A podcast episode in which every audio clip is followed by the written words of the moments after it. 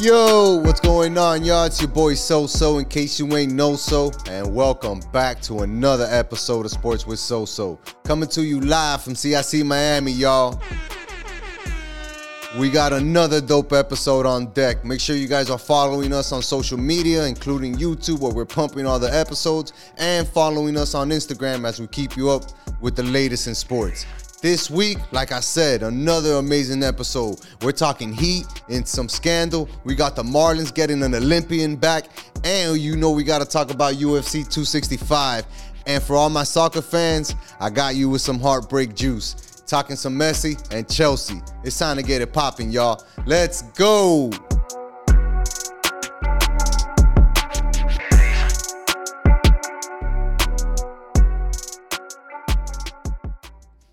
That'll work. That'll work. Yo, Yo, I hit. good. Let me tell you, I had tremendo round of golf, dog.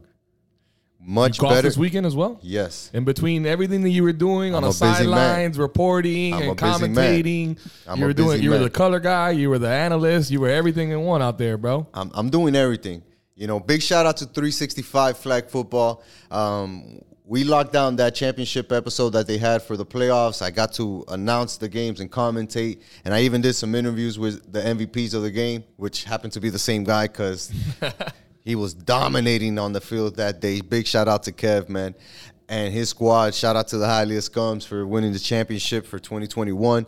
Uh, it was a tough season, man, because a lot of those teams are evenly matched up. They all have athletes. They all have teams who have played together for like five years. So there's a lot of chemistry there. So it's a very tough competitive league. And if you think you got a flag football team that can hang or can go out there and dominate, hit my dogs up. See what you can do and bring it to the table because they're taking everybody out there. And man, it's a packed league. It looked So, dope. It looked super dope. You were out there on the field. I saw them. You had people coming by. You were interviewing them and Yeah, stuff, man. doing your thing. So, I, I, you know, I wish uh, I would have got jealous? the invitation You to were a little that. jealous? Man. Nah, You know? man, it was a short notice type of thing. But the good news is we're gonna be able to do it again for the nighttime episode of their championship for the Tuesday night league. So when that's coming up, trust me, Sports Even better, So, at we're gonna be in the building. At Yeah. night, not as hot. Count me in for that for sure. Bruh, that heat and humidity and the rain No threatening was not a joke, man. But we were able to get it in. It came out great. I can't wait for you guys to hear it. Um, shout out to Pooh and MC Visuals for videographing the whole thing. Um, they got some amazing, amazing footage out there of some great, great plays. So I'm excited to see it all come together. So um, uh, trust me, when it comes out, you guys will be the first to know, That's what's up. That's Yeah, what's up. man. How hot was it during your, your round of golf that you were talking about before? homie. it made me realize why nobody ever plays after 12. Like you can always find the golf time or Bro. tee time after 12. Like nobody's out there playing. You got to be out there either from eight to noon, getting done right around twelve o'clock, right when the sun's right above you, or go out there around like three o'clock. Right now, that the sun goes down around like seven thirty eight. You got to do that like three o'clock round because from twelve to three, bro, or even I, you can even argue like 10, 11 to three, bro. yeah, if you're starting at 11, it's almost like you started it. at noon. you're just asking for you know like dehydration and uh, you want to go into heat shock and shit. Yeah. Check out that tan right there, buddy. Nah, you were born with that, bro. Why you lying? Shit. You, you trying to show off a farmer's tan? I'll show you a farmer's That's tan, big guy. you want to see a farmer's tan? Yeah, bro. But it happens out there because again, you're out there playing and you know you put your sunblock on and all that stuff. But the heat, man, is just unbearable. And the I sun was out there. I didn't play a single round of golf. I didn't swing a golf club. I didn't do anything golf related this weekend. That makes me a little bit happy. bro. I feel like I'm catching up. No disrespect, had- but I'm catching bro, I up. just, I'm still, I was still hungover. I was hungover from the golf trip the previous week. Four rounds of golf in three days. The- Talk about It's hot. draining. Holy shit, it was hot that day. The whole weekend, bro. From the fri- sun, Friday to Sunday, it was just miserable. But we toughed it out, and I just didn't want to see a golf course this past week. I just chilled, cleaned my crib, hung out with my girl. You know, just caught up with the fam. I just- Normal I- stuff. I, I, when I drove by a golf course, I looked the other way. Let's put it that way. Damn. Normally, I'm rubbernecking. Are you like, sick, dog? Man, I'm gonna have to Bro, I check was you later, hungover, dog. bro. I was hungover, but you know what? I'm ready to Golf, golf this golf, weekend. yeah, I bet. Dog. Golf overload is a real It thing. was a it was a big overload. it's a real thing, you know. It's a real thing, and it can happen. And again, people don't realize how much it can drain you physically until you're actually playing 18 holes of golf on a afternoon. No, and I, hot I, as hell. I didn't even mention this last week on last week's episode. I didn't tell you, but we were golfing during the day and then staying up at night till like two in the morning or or no, past two in the morning. We were up till like three or four in the morning. No, out. watching the Olympics, watching Oh golf because the golf was coincided. And the last the la- uh, Saturday was the last night that you know a couple of us stayed up all the way to the end to watch Xander Schauffele take it down and get the gold. So imagine it was like we were staying up to watch that, getting a couple hours of sleep, and going golfing again. Crazy. But dude, the Olympics, man. And I know we. I don't know if we talked about it last week. I think I was still in my hangover. Yeah. But we got to talk about the Olympics a little We bit. got to talk about it, man, because the teams that we expected to dominate did their thing. You know, we had USA men's and women's basketball dominate and really get off to a, you know, ending the the Olympics in the right way because they were under some scrutiny a little mm-hmm. bit. Mm-hmm. For not putting those major performances like we've seen in the past, but people don't realize how hard it is to win a, a medal. Forget about a gold medal; just winning a medal, period, is really hard because you're going against the best in the world. Yeah. literally. So it was really cool to see the men's team and the women's team lock that down. We saw a lot of people, a, lot of world wor- world records get broken in the swimming aspect. Ledecky, she killed it out there.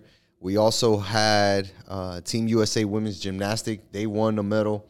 It was just, it was pretty dope to see USA just still won- have I don't know if you saw the the the comeback victory in wrestling that the heavyweight Wow. had. The, the win the match with uh, like it was like 11 seconds left and he was down like three or four points something like that. Yep. And he ended up coming back to win it in the last second.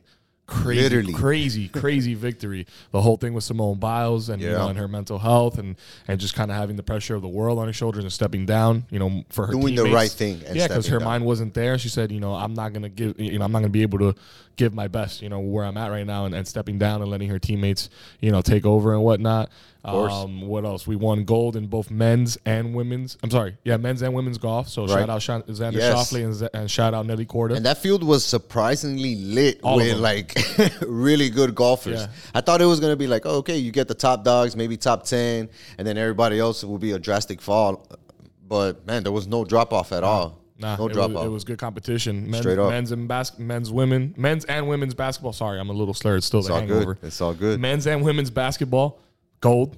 Yep. I mean, we a couple weeks ago we had Jaime on the show on the phone, and you know we were we were coming off of what three, four straight losses from Team USA. Yep. We lost to France, lost to Australia, lost to Nigeria, and you know People was, were doubting It them. was looking it was looking you know grim. People were And doubting them. Here we are now with uh you know with Two Bam, gold medals. Bam Adebayo, My dog. you know representing the Miami Heat. out And he there. was showing out today, bro. Man showed up to the summer league game decked in gold. He's not even wearing it, bro. He's like holding on to it like it's a big ass chain or something. Like, yeah, this is me right here. You know? Oh, this this little thing right here. It's a little gold medal. yeah, you know? nah, nah, you know, it's a little Speaking, something, something. you know who else won a gold medal? Um, hometown hero, actually, Eddie Alvarez, Hmm. Marlins player. He was able to win the silver with USA Baseball, which is again such an accomplishment. Accomplishment because they're playing the best in the world. They're playing the Dominican Republic. They're playing the Japanese. They're playing Puerto Rico. They're playing Cuba. Tough teams when it comes to baseball, and USA held their own, held their own, and got you know, to the final championship game and unfortunately lost to Japan 2 to 0. But Eddie Alvarez walks away a silver medalist in two sports. Now he's This the third crazy. American, third American, a sixth Olympian ever to medal in both the summer and the winter games. That's crazy. He did speed skating, right? Yes, yes. That's how um, he- that's how talented this guy That's is. That's crazy. Because I he's can't an even athlete. imagine.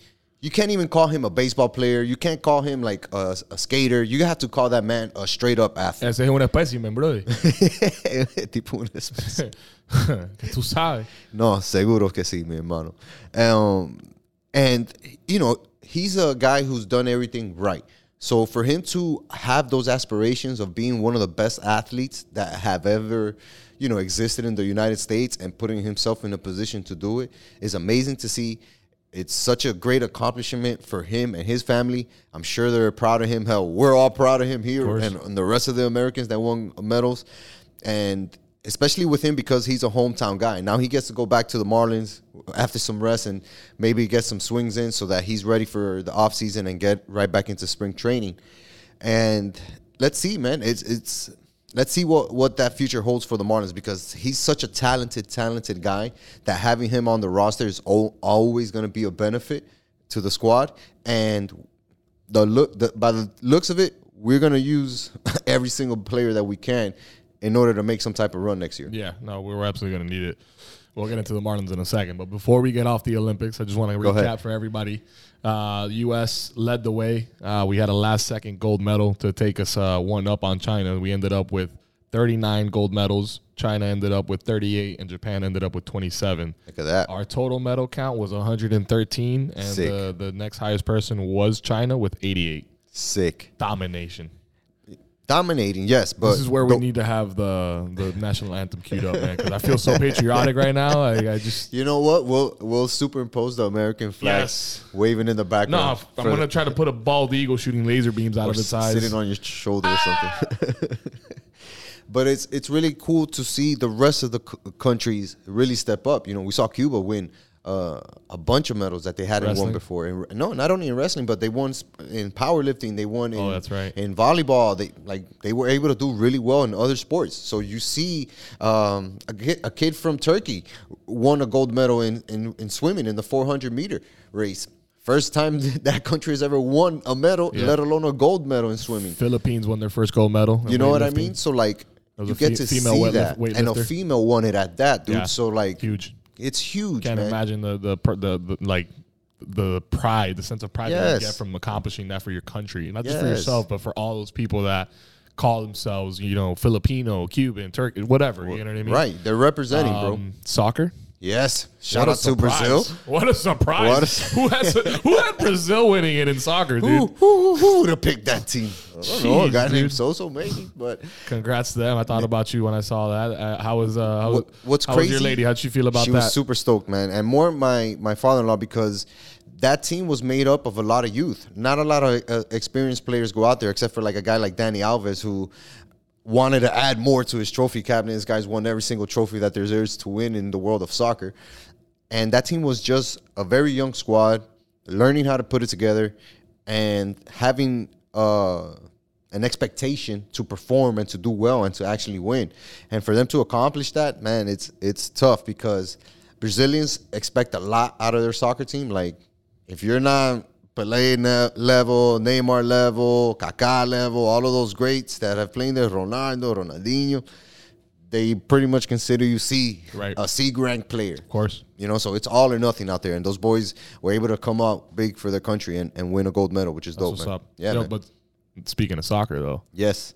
We got to talk about. Let's talk I mean, about it's it. Not it's not Chelsea, but Let's I talk mean, about it. No, no, but we got Chelsea news too, so we could Okay, tie it yeah, all in, could- baby. all right, let's do it. Let's do let- it. Let's tie it all in. So how do you feel about uh, Barcelona not re-signing Messi and uh, him signing with PSG and Neymar? First of all, I think that Messi fans have every single right to be upset because the way that Barcelona handled that business of having Messi forever there was done completely wrong.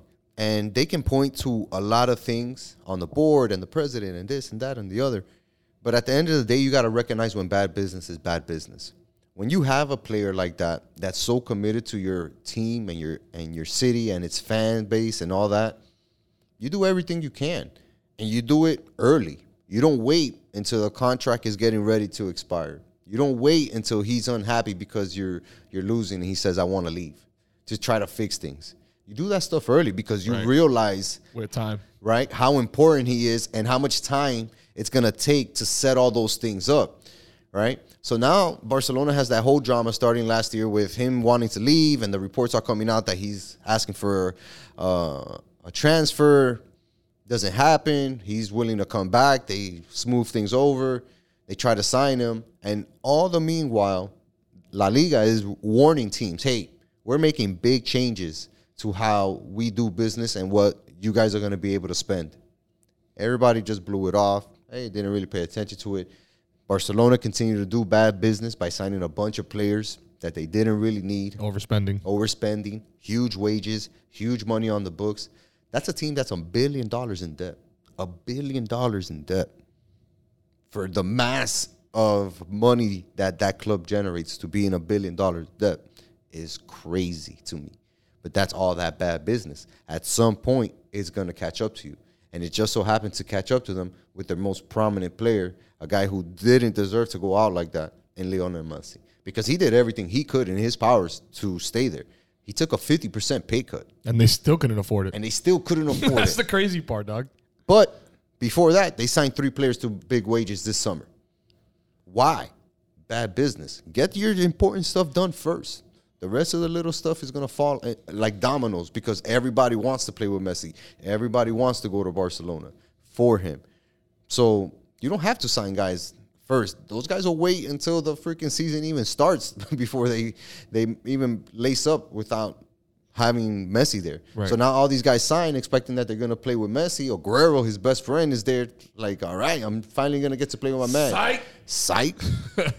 You thought. You thought, and and then poor Leo Messi is the one who has to take the burden No, because it it- hurts him the most. And it sucked, man, because you know he, he obviously he's been there for twenty years, better part of two decades. Crazy. since he was what all he sixteen years knows. old, seventeen years like old. he's been 13, there? dog. That's all he knows. Yeah, you know, he, he's he's become a man there, you know, with that organization. What he's been able to do, you know, for that country, you know, for for all of Europe, you know, he's I mean, he has fans all over Everywhere. the world. I mean, Everywhere. it's him and Ronaldo, right? It's going back and forth all the time. And uh, to to see him up there in the press conference, you know, shedding tears about you know the way that it went down, and you don't see that, man. It's that's something It was that you- sad, bro. It was. It was heartbreaking, you was know, sad. because you don't see that normally. You know, they they if they they're kind of like bitter or whatever, like they, there's angst. You know, they're kind of you can see the frustration or the disappointment, or if they're happy for the trade or the you know the next chapter, they're they're optimistic about it. Correct. He was just like defeated almost. It kind of seemed like it's like, dude, you're going to go to PSG to go play with arguably With your boys. the best player you know in the world after you. They're Wh- his why- boys. You know, why can't you be excited about that? It's like he's not he's not there yet. He's he's mourning the loss of Barcelona. Correct. You know what I mean? He's losing Barcelona. What every, some every, you know what he's known his whole life. Basically. And I, and I'm sure that in his mind, he was like, "This day is never gonna come.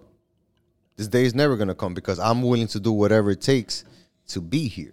right. And he did. That's why this all falls on Barcelona. Yep. You guys handled this completely wrong. So all you Barcelona fans that were fans of Messi and all this stuff, and all you've known is Messi, you may want to buy a PSG shirt or see how much they're Oh, I going got for. Mine in, I got mine in the cart already, ready to go, Papa. I'm Because it's spelling gonna it, be but rough. I'm spelling Messi M E S S Y. Just to get a, get a little discount. You know what I'm saying? But Like, oh, this came back. So from so put me on real quick. Put put us on the listeners and myself. What does this mean now for Barcelona, and what does this mean now for PSG? Well, let's start off with PSG because they're obviously the more promising project now. They still have Mbappe, even though he has rumors of wanting out and going to Real Madrid, right? Makes sense. But you still have Neymar there, who's in his prime. You still have his boys there that are Di Maria. Uh, you have, um, I'm forgetting the other, I'll look it up for you. But go on.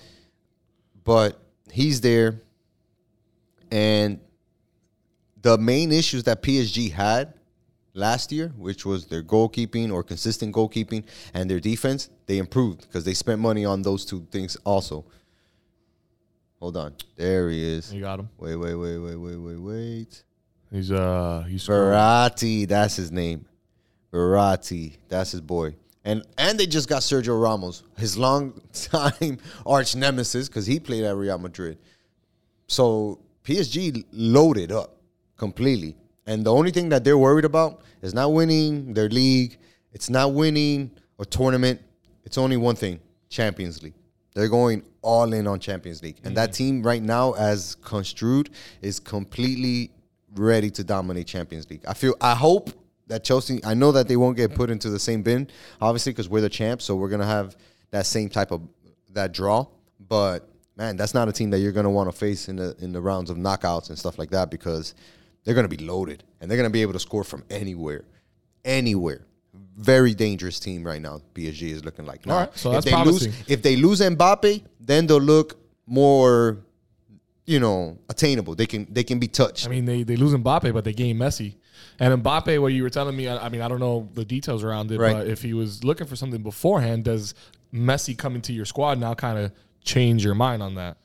Yes and no. There's something right? that keeps you there. Yes and no, because you want to see how it works out, right? You're like, he's one of the few legends in the game that you can say, I played with him and he was still at his best, right?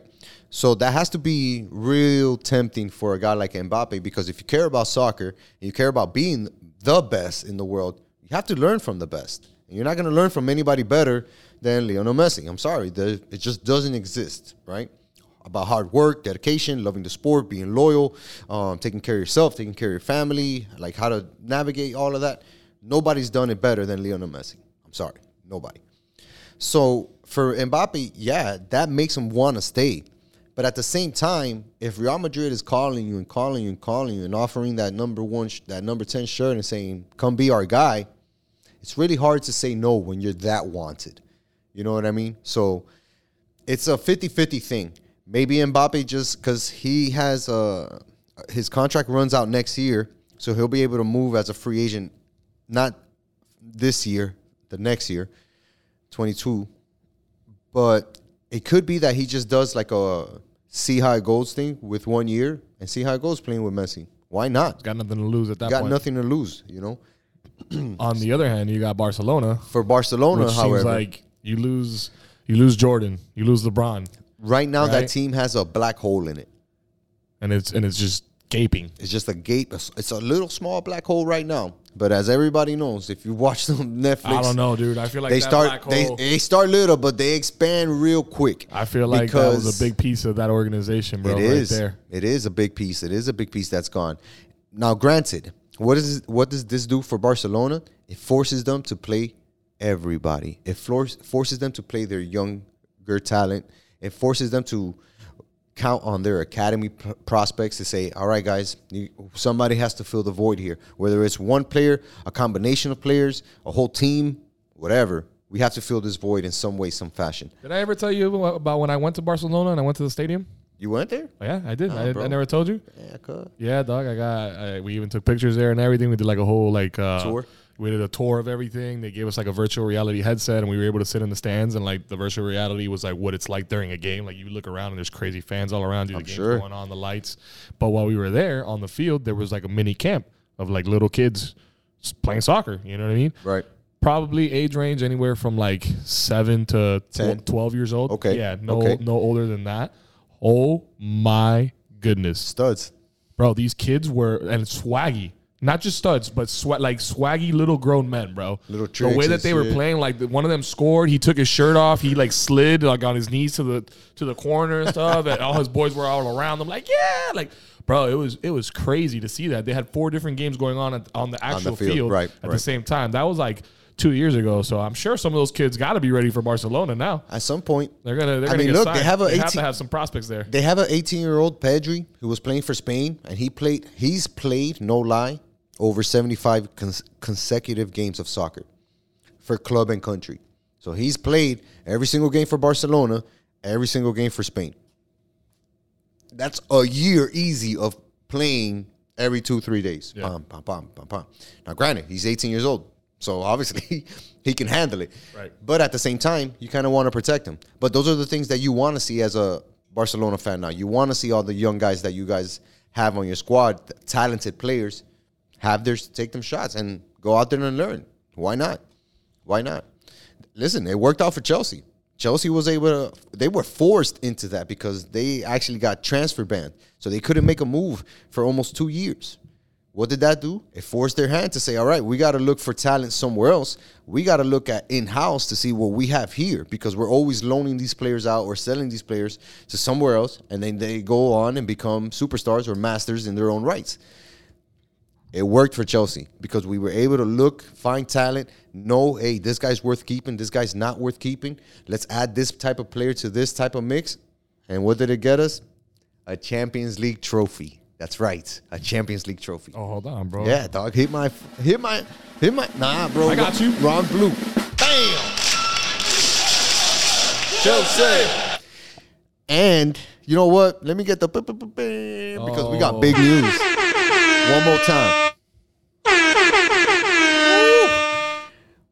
I just found out this weekend. It's officially official. Today, my man is in London getting a medical examination done. We got Romelu Lukaku. Woo! Man. He's back. I don't know him, but I like his name. He's back. That sounds like a like a like a name that strikes fear. Yeah, bro, he's a badass. Uh, big, robust, number nine, real striker, Okay. real center forward. And interesting, big, robust. Does that mean he's heavy set? he's yeah, he's he's swole, dog. oh, he's swole. He's swole. He he ain't no little skinny guy like most strikers are. like like you. He's he's got some size. You could tell he lifts weights. You know. um, but the interesting thing about him is that he was a Chelsea Academy product. dope. So exactly he came up just talking about. exactly what I was talking about, where he came up through the rankings, actually was able to get to the first team. Right, we actually he didn't come completely through the academy. We got him when he was really young, so he was still able to play for like the 18 year olds and stuff like that. When we did sign him, everybody touted him as the next guy. Man, this kid is gonna be it. He's got all the attributes. He's got the size. He's got the strength. He's got the speed. He can obviously shoot with both legs. Finishes. But at that time, Chelsea was just focused on having veteran players. Granted, they were in Champions League and winning Champions League when they first won it, competing for the English Premier League at the time. So it made sense why the young players didn't get the chance. And we saw it with a lot of young players.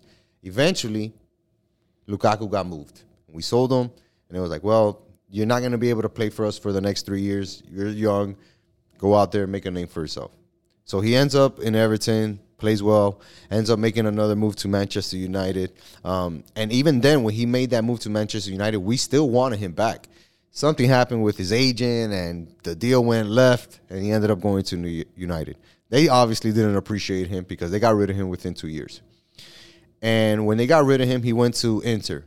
And when he went to Inter Milan, um, he he really solidified himself on the world stage. He was always good as a striker and always world class with Belgium, but when he got there with the coach, which was also a former Chelsea coach and Antonio Conte, he put him in a real good position where he can excel with his talents. And my man scored over 20 goals a season and won them their first uh, title for that club in more than 10 years. So it's obvious that he's in the prime of his career. He's developed for, since he left Chelsea the first time. And So he if you sounds like ask- he's a different player. Correct. And if you ask anybody who knows about soccer and you ask them, hey, you think Lukaku's in your top five of world class strikers?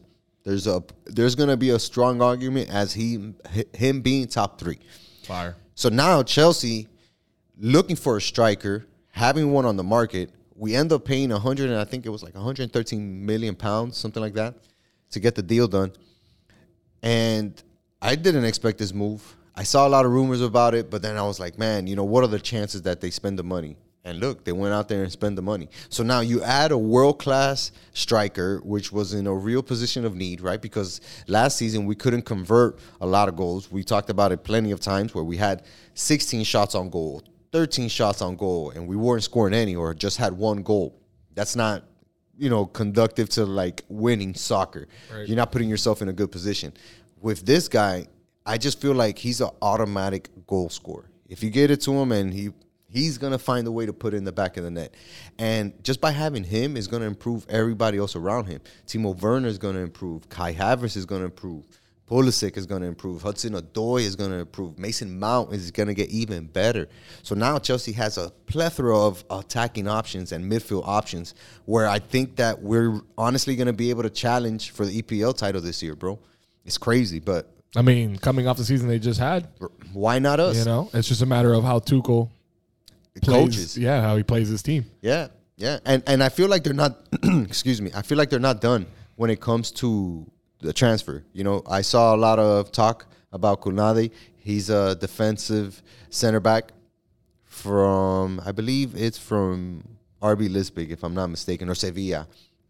But a good defensive center back, some which is also a position of need because we don't have a lot of center backs locked in after this season. So we need a little bit of youth and we need something long term. And he's been highly touted as a defender. He's got the size and he's definitely got the pace to defend in the Premier League. So I'm interested to see if they're going to be able to get that deal done and over the line. Hopefully they'll be able to send some, sell some players too because So the deals are in motion, but they're not completed. the just yet. Lukaku move is pretty much a done deal. The Let guy me ask you this: Are there any like rules against anti-tampering in soccer? Yes, but it's always hard to prove because a lot of the times the agents are family members. So like, oh yeah, I'm a player, but my dad's my agent. True. And my cousin is my other agent. And My mom's my attorney. and my mom's my publicist. You know what I mean? So like everything stays within the family. They talk to reporters or people that they trust, and that news gets out there. Mm. So teams are always able to make contacts to through those intermediary, you know, quote unquote agents. Right, right. The reason I'm asking you though, I know, I know for Is- f- for the Heat, but when it comes to the Lukaku stuff, just to wrap it up, like it's never official until they're holding the jersey. Right. So That's tomorrow, right? Tomorrow, when the, the paperwork is signed and the deal is complete and he's holding up the jersey, then you'll see Sports with So So IG put that post. Hey, we got Romelu Lukaku. For now, I'm just gonna announce it and look like a jerk. Lukaku. That's gonna be that's a good name. That's a strong name. Hey man, I'm sure the Chelsea fans are gonna find an interesting way to sing that in the stands. There's no doubt about That's that, good. bro. Three syllables, Lukaku. That's good. They can, they Lukaku can do a lot with, with that. With the U at the end. Lukaku. There you oh, go. even better, bro. right? Sounds strong. Yeah, I'm, telling you, bro. This is a name that strikes fear.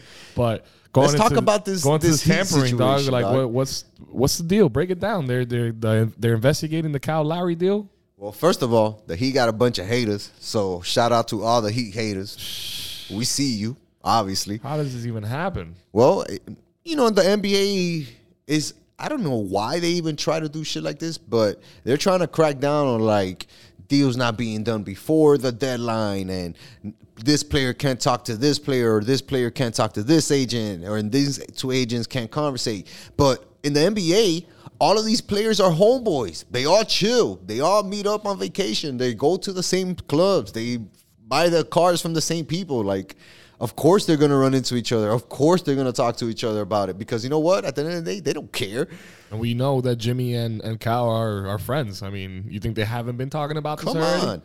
No, I'm sure they've talked about it always. Maybe not specifically, hey, let's go play in Miami, but it's like, hey, dog, if We we, get that up at chance, some point. let's link up. But what? So what do you know then about the whole tampering? Like what the the allegations against? Because it's all allegedly right now, right? So allegedly, there was illegal contact between the two teams, right? So it seems before before the trade were able to to actually do Correct. that openly. Be- which is again weird. They make the transfer deadline on a Monday, six o'clock, but uh, the player doesn't have to report to the team. It's not like he's going in there and practicing. He's it's the off season. These guys are literally on vacation. So think about it like that. If they're on vacation and their agent is texting them saying, "Hey, so and so wants to speak to us," or "Hey, this is the offer officially from the Heat or from the Pelicans or whoever," why wouldn't the agent tell him that? Why is he gonna wait until Monday six o'clock to be like, "Hey, this is the deal that we've that we've got"? No, the moment he knows or the moment that gets offered, he's gonna tell that to his client. There's no doubt about that. So if the Heat are like, and I'm sure they talked in the previous season, right? In this past season, they were like, "Hey, what's up? You selling him? Nah. All right. Well, look, if you do sell them or if you're gonna keep them, let's do this. We'll come back at you and blah blah blah." There's nothing wrong with that. What they're trying to do is control the narrative to be like, "Oh, the deals don't get announced until we say so." It's like it's so stupid because Yeah. the teams are already negotiating. It sounds like a pissing match. Absolutely, absolutely. So allegedly, the, te- the two teams are were getting in contact with each other to say, hey, you know, let's do this for this, or what type of fee do you want, or you know, will, would you accept this or that? Because a lot of the talk back was not the deal being made; it was more of who are the Heat gonna add, right? We knew that it was Goran for Kyle, straight up. And in order to compensate for the rest of the trade or the rest of the deal, we knew that we were going to throw in a player just didn't know who. There was a lot of names out there being thrown around. It ended up being Precious. So that whole situation with the NBA trying to like investigate that, I feel like it's gonna fall flat on its face, man. Because, like I said, the two teams knew that there was mutual interest from the season before. So it's not like, hey, let's talk in six months and see how you feel about it. No, it's like, hey, I'm gonna hit you up and we're gonna make this deal happen. There's nothing wrong with that, in my opinion. So should we be concerned with this trade? Absolutely not, bro. What are they gonna do? They're gonna void the trade? I don't know. That's the dumbest shit I've ever heard. I don't know. That's the dumbest shit I ever heard. And look, they and the NBA knows that they can't pull some type of stuff off like that too because of I don't know if you remember the Chris Paul trade that got nixed that. He was go to the when he was Kobe. go right I'm sorry To the Lakers. from the Hornets. from the Hornets. Yeah, he ended and, up in the Clippers. and the NBA was like, nah, you can't do that, ba ba ba, because we own the team and what. So the NBA knows, like, you got to be real careful how you walk around trades that other teams are making within themselves. Now, for me, I feel like the NBA should just open it up. Open it up. Hey, we're off, we're in the off season. Season's over. Guess what? In a week, business is open. Go for it. Why? Because all it does is benefit them. There's a lot of media hype around it. People are talking about the NBA. So and so is meeting with this team. This team is meeting with this player. There might be a three team. All that stuff builds up. Why wouldn't the NBA want that unless they want to, like I said, control the narrative and say, no, deals get done on this day? Nah, because as soon as the deadline hit, six deals got announced straight up, one after another. Bam, bam, bam. So they're not. and, and they're only coming after us and uh, Uh, I think New like Orleans too. team. I think yeah, the Hornets for No, Chicago. Sorry, Was for dealing with Chicago. Yeah, for Okay. dealing with Chicago with the ball, okay, with the ball kid. yeah, Alonzo Ball with New Orleans. So And and look, speaking of New Orleans, New Orleans offered Kyle Lowry more money. So you don't tell me you're gonna tell me that the Hornets weren't talking to the to the Raptors? Of course they were. And they weren't gonna wait until Monday because they knew that the Heat were probably super interested. Come on. Let's be real. Let's be real. There's no way that that the NBA is gonna come down on any of those teams Yeah. because that whole NBA free agency shit is dumb. The way they have it set up right now with uh, oh let's wait until this specific time to all make deals official. Nah, man, teams are already working on deals. They're in the off season. Like let it be the off season. Yeah. I don't get it, man. Well, hey, bro, I don't know if you saw, but we signed that actually. Um, I, I can't remember his name right now. Off top of my head. Omar, Youth O- Seven. Dude, that kid is a stud. I wanted to ask you The about Turkish I've been watching- Tower. I've been watching All some right, of the summer league. copyrighted. Hold on, dog. I copyrighted that. All right, Turkish Tower. I got that. Um, we uh, I've been watching some of the summer league, bro. Yo, he's killed he- it. He's been balling. And that he he's signed him to another deal too. Yeah, I saw that. He might be the center that we're looking for, bro. He he doesn't look that big, but he's big. He's seven feet. Yeah, but seven I'm saying two. he doesn't look like it. He the problem is people see height and be like, oh, this dude looks skinny on TV. But if you see this man in person, Right. he's seven feet Yeah. one, two hundred and sixty pounds. He's a big dude. Right. but more importantly for us, and we've spoken about this at nauseum, bro, where we need a big guy who can space the floor, shoot, big enough to bang and actually stay in the paint if needed, right? And is not a defensive liability, could do these things like block, move on the pick and roll and whatnot. This dude checks all those boxes, Yeah, dog. I like it. I like it. and I like that he played at Georgetown. I'll tell you why. Because smart. Not, not not only that, right? Bro. I just think about one thing, bro. That guy has a high IQ, which means he has a high basketball IQ. I get that. Yes, if you go to college more times than not, Oh you- no, if you go to Georgetown specifically, yes, I mean, yes, yes. But there's a, but look, Stanford cannot say that about their basketball players, right? Because they're not that good. No. All right, so that's why I'm like, and but yes, you're right in the sense of basketball IQ because Georgetown has put out big men that are always good in the NBA. Obviously, the greatest being Patrick Ewing, but they've always had a big man and players that come out and are NBA ready, NBA ready, NBA ready. And you could tell that he was NBA ready in terms of his body, right? And how he was, he can shoot. But him being with the Heat in the Summer League the year before, he kind of learned how it was to be in that Heat culture and be a pro. You know what I mean? So now the Heat bring him back. They saw how he was killing it in summer league. Guy scored 52 points in two games. Sick. Hitting threes, hitting jumpers, dunking on people, catching alley oops. Like this man is uh could be a potential pot- threat on offense and defense for the Heat. And if we if he can do that, uh, and I'm not talking about scoring 25 points. That's you know I'm talking crazy. But if he can go in there, be the center next to Bam, hit shots, open up the space for Bam down low, Huge. huge, bro, huge because that puts us in a position where we can really threaten a team like the Brooklyn Nets, the Milwaukee Bucks, Philadelphia, and not have to worry about Embiid. Like, I don't know, dog. And beat a still body, hey, body hey, my but, dog. but look, like we saw with Kevin Durant and PJ Tucker, PJ Tucker didn't stop KD. He slowed him down, and he slowed him down enough to give his guy a chance to go off. Same reason why we got him here. Hey, when we link up with KD, that's your man. When we link up with Giannis, that's your man. Your job is to slow him down. We're not gonna put Bam on them to get six fouls, five fouls quick, be tired, ineffective during the game. No, no, no, no, no. That's what you're here for. Let Bam do his thing. So we're we're putting those role pieces together. Him, uh, the Morris twin that we got also. Markieff. Those guys are here for straight D. Yeah. Straight defense, dog. Straight defense. Don't even worry about making a bucket. If you make a bucket, we'll pay you ten grand. Right. Your main Well, job. I mean, here- and even then, I mean, Markieff can still he has a He can three. hit 'em. He can has hit 'em. three ball, so that stretches the floor for us on the offense. I mean, on the defense, he's down low protecting the paint. Come back on the other side. You know, we got a bunch of players on the perimeter now that can shoot. Uh, then you got PJ. PJ can shoot too.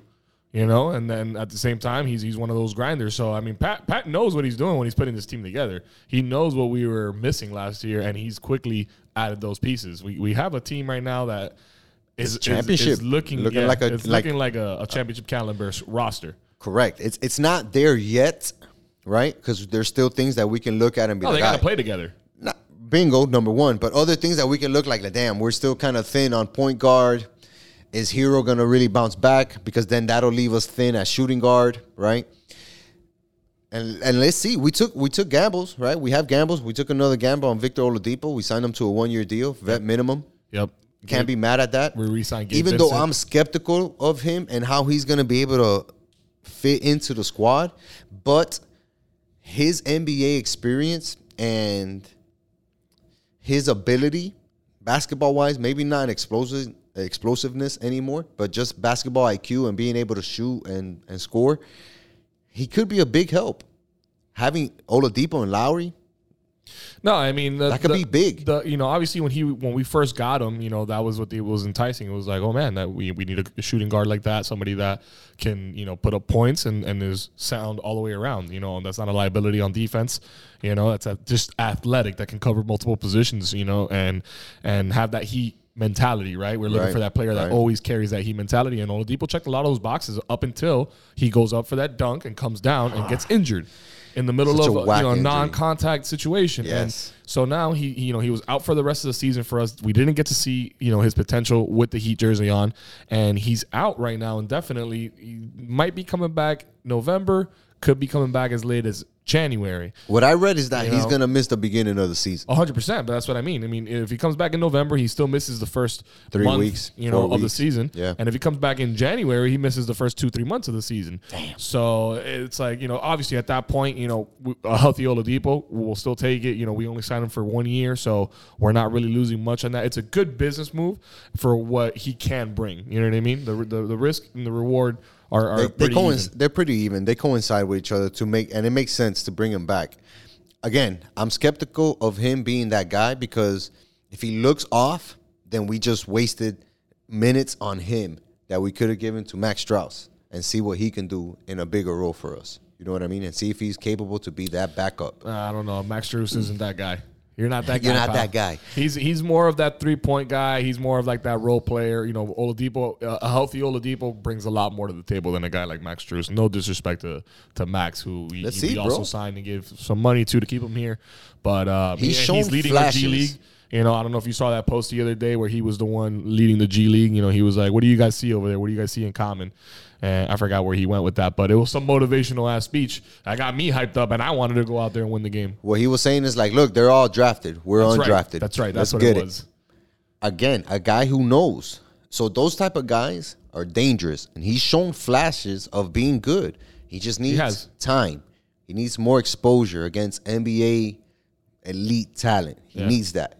Again, him practicing against Kyle Lowry and Victor Oladipo now, Papo is gonna make him step his game up, and he's gonna be even more ready when that is going down. Again, we have a lot of questions about the Heat, but you re- honestly you got to feel good about where we're at as a Heat fan because we're in prime prime position. like and if, if even if some of these moves work out, like Omar, like Oladipo, those two things work out, man, other teams have a lot to be worried about because we still got our main guy Jimmy after after he signed his extension. You know, he signed his four year, 184 million dollar extension. Dog's earning 46 per. Bro, everybody is getting paid, son. paid, paid. Paid. But he deserves it, and he's our guy. He's our leader. So I don't. I'm not mad at that. No, not at all. I'm not mad at I that. like all the moves we made. I like all the money we, we've you know we've thrown out there and stuff.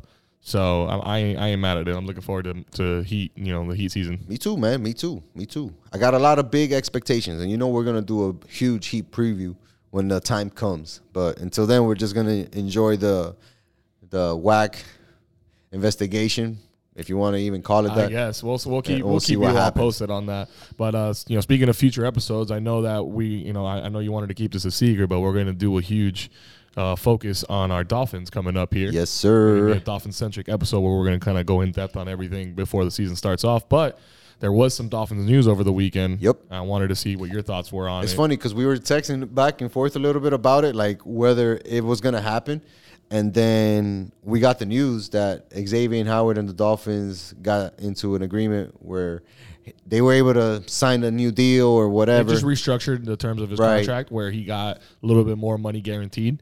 So all of his money for this coming season is fully guaranteed. I believe he got a little bit more incentives. I got I think like three and a half million dollars worth of incentives added. Um, so it wasn't anything too crazy, but it seems like it was enough to keep him happy yes, but for now. for now, for now, because while that's good for him, and Oh, I'm and glad that he got one his money. One other thing, they took away the fines. They had fined them for missing. They gave him his money training back. camp. They gave him his money They back. nixed that. They took that away, so Right. he gets, gets to keep that money. But They go gave on. him his money back, which is again smart, classy move by the Dolphins. Yeah. Right thing to do on both sides. Love it. Right, right thing to do on both sides because he, it's not like he didn't come to camp after that. He came, he participated in practices, was there, didn't you know, wasn't hyping up the media, was super cool with his teammates, focused on the job at hand, professional through and through. So no issues with Xavier Howard there. But I feel like it does put some pressure on him, and it also puts some pressure on Byron Jones too, because both of those guys are gonna be competing to be like, I'm not the one who's gonna be cut next year, so I'm gonna be the better player, and you're gonna get cut because you're the one that's getting paid more. And man, that's great for the defense loving because those boys are gonna be so freaking amped I'm loving to go out there and perform. And Howard knows that everybody's looking at him now, right? You got your money, you got your incentives, go get it. Go get it. And he's shown it. All right, let's take a quick pause. Let's do it. All right. Well, that was uh we just had to reset for our our YouTube. Yep. Sorry about that, folks. You're welcome for the Yeah. bathroom break. I'm kidding. I'm kidding. Now they wouldn't even notice the break. Yeah, for sure. More for us. Let's um let's back wrap to the up- Dolphins. Yeah, let me wrap this let me wrap this up with the Dolphins. For me, it's put up or shut up for Xavier Howard time. Right? It's like for him it's ball out like you did and make all the fans happy or get ready for that scrutiny if you don't perform to the same level that you did after complaining and bitching about the money and then getting it. Now I think he's gonna do even better than he did last year, just to hit those incentives, which again just bodes even better for us as a team in general, and especially on the defensive end. The one who has to watch his back is Jones, because now there's a bigger target on him, and people are gonna be able to tell the difference about who's playing better between the two. Right. So right. let's I see. can't wait till we get into it next week. Next week's gonna be a fun Ooh, one. it's gonna be huge, bro. If you guys want to know what we had to say about the Dolphins uh preseason so far, or their training camps, and Yeah, now their man. preseason coming up next week, stay tuned. stay tuned. It's gonna be a big one. Dolphin centric episode next week. It's gonna be a big one. But um, dog, real quick before we get out of here, I wanted to get your thoughts on UFC 265. Bro. We saw the interim champ get crowned, and it was not the guy that you and I thought it was It gonna was be. It was not Derek Lewis. It was not. It And was. did you watch the fight? I did, Bro. I watched it twice actually. It it was an impressive win by by Gane. Yeah, impressive win to see what he did. And, and honestly, it was a little disappointing to see Derek Lewis. Like Derek Lewis, I've always had uh, concerns with his stamina in the past because he is kind of a bigger guy. But I feel like there is a, a disparity in their stamina. I feel like he ran out of gas early on, and that like kind of like hurt him. Like he was still able to take the damage, but he wasn't able to to cover up or kind of defend himself at Right. the end of the fight. Like you know, you saw he had him on the ground against the cage and stuff. Yeah. And I just think it was he got gas, bro. Uh, for me, it was two things, right? Because when I know a big fight is coming, right, or a championship fight is coming, UFC they usually do like on ESPN like a, a leading up to the fight, right? I forget what it's called. It's like undocumented or documented, something like that. And they were showing Derek Lewis in his pre-fight meeting with Daniel Cormier and the rest of the guys who were doing the commentary, right? Dominick Cruz was there, um, and I forget the other guy's name. But Derek was talking about how he was feeling the pressure of fighting in his home state, his hometown of Houston, having everybody that he knows there. Trae from ABN was there, the rapper. Like, you know, all these people were there to see Derek perform. And when he said that, I was like, damn, you know, maybe that pressure is getting to him. And you know, Cormier being the great guy that he is, the ultimate professional, he gave him some tips. He was like, yo, don't be by yourself because that's when your thoughts can creep into you and and then you know the negative starts to creep in and you lose track of what's important, what's to focus on. When Gane, you know, when Cyril Gane was walking into the into the stadium, number one, first it- thing I noticed, Gane or is it Gane, Gane. I've been saying game this whole time. Yeah, it's cool. He's Uh, French, right? Yes, sir. Yeah, I should have. That should have. It's cool, that. man. Hey, Hey, we're bro. American, bro. You know, I say I say it the American way. There's. G A N E the game. So I think he he was so relaxed, and I could tell off rip just by the song he walked in. I don't know if you got a chance to hear it, but he came No, into um, Mike Jones still um, and Paul Wall still tipping on fofos. Ooh. If you know, you know what that track is. so people heard that drop, still tipping on fofos, right? And everybody's like, oh, going crazy, thinking that Derek Lewis was getting ready to come in. And here comes the Frenchman, Cyril Gane, playing to the crowd in playing Houston. to the crowd and you know getting them hype and that just shows you how confident and how comfortable he was he looked good, man. he looked good He was a number three contender, I think. Yes, in, sir. In the division, and now he's the interim champ. and you know what's crazy we saw it happen like three main events ago and we saw it happen mainly in the mcgregor poirier three where the leg kicks were just devastating Yes, he, Devastating. He kept checking him. And he, bro, that first round, he gave him two good Yes, ones, and Derek was right. not ready for that. And I heard you the can see him comment, grimace. You can see it like when he got hit. He's like, ah, bro, oof. you heard the smack. Yeah. And when you can hear the smack through the TV, forget about being at the event. When you can hear the smack as clear as you did through the TV, you know that it was completely, completely on point. Yeah. And I don't think Derek Lewis was prepared for that because that just sucked all his strength because he had to put all that weight on his other leg and keep that stamina going, you know, to kind of compensate for, Yeah, he was hobbled for, For that- for that hobble. the fight, I should say.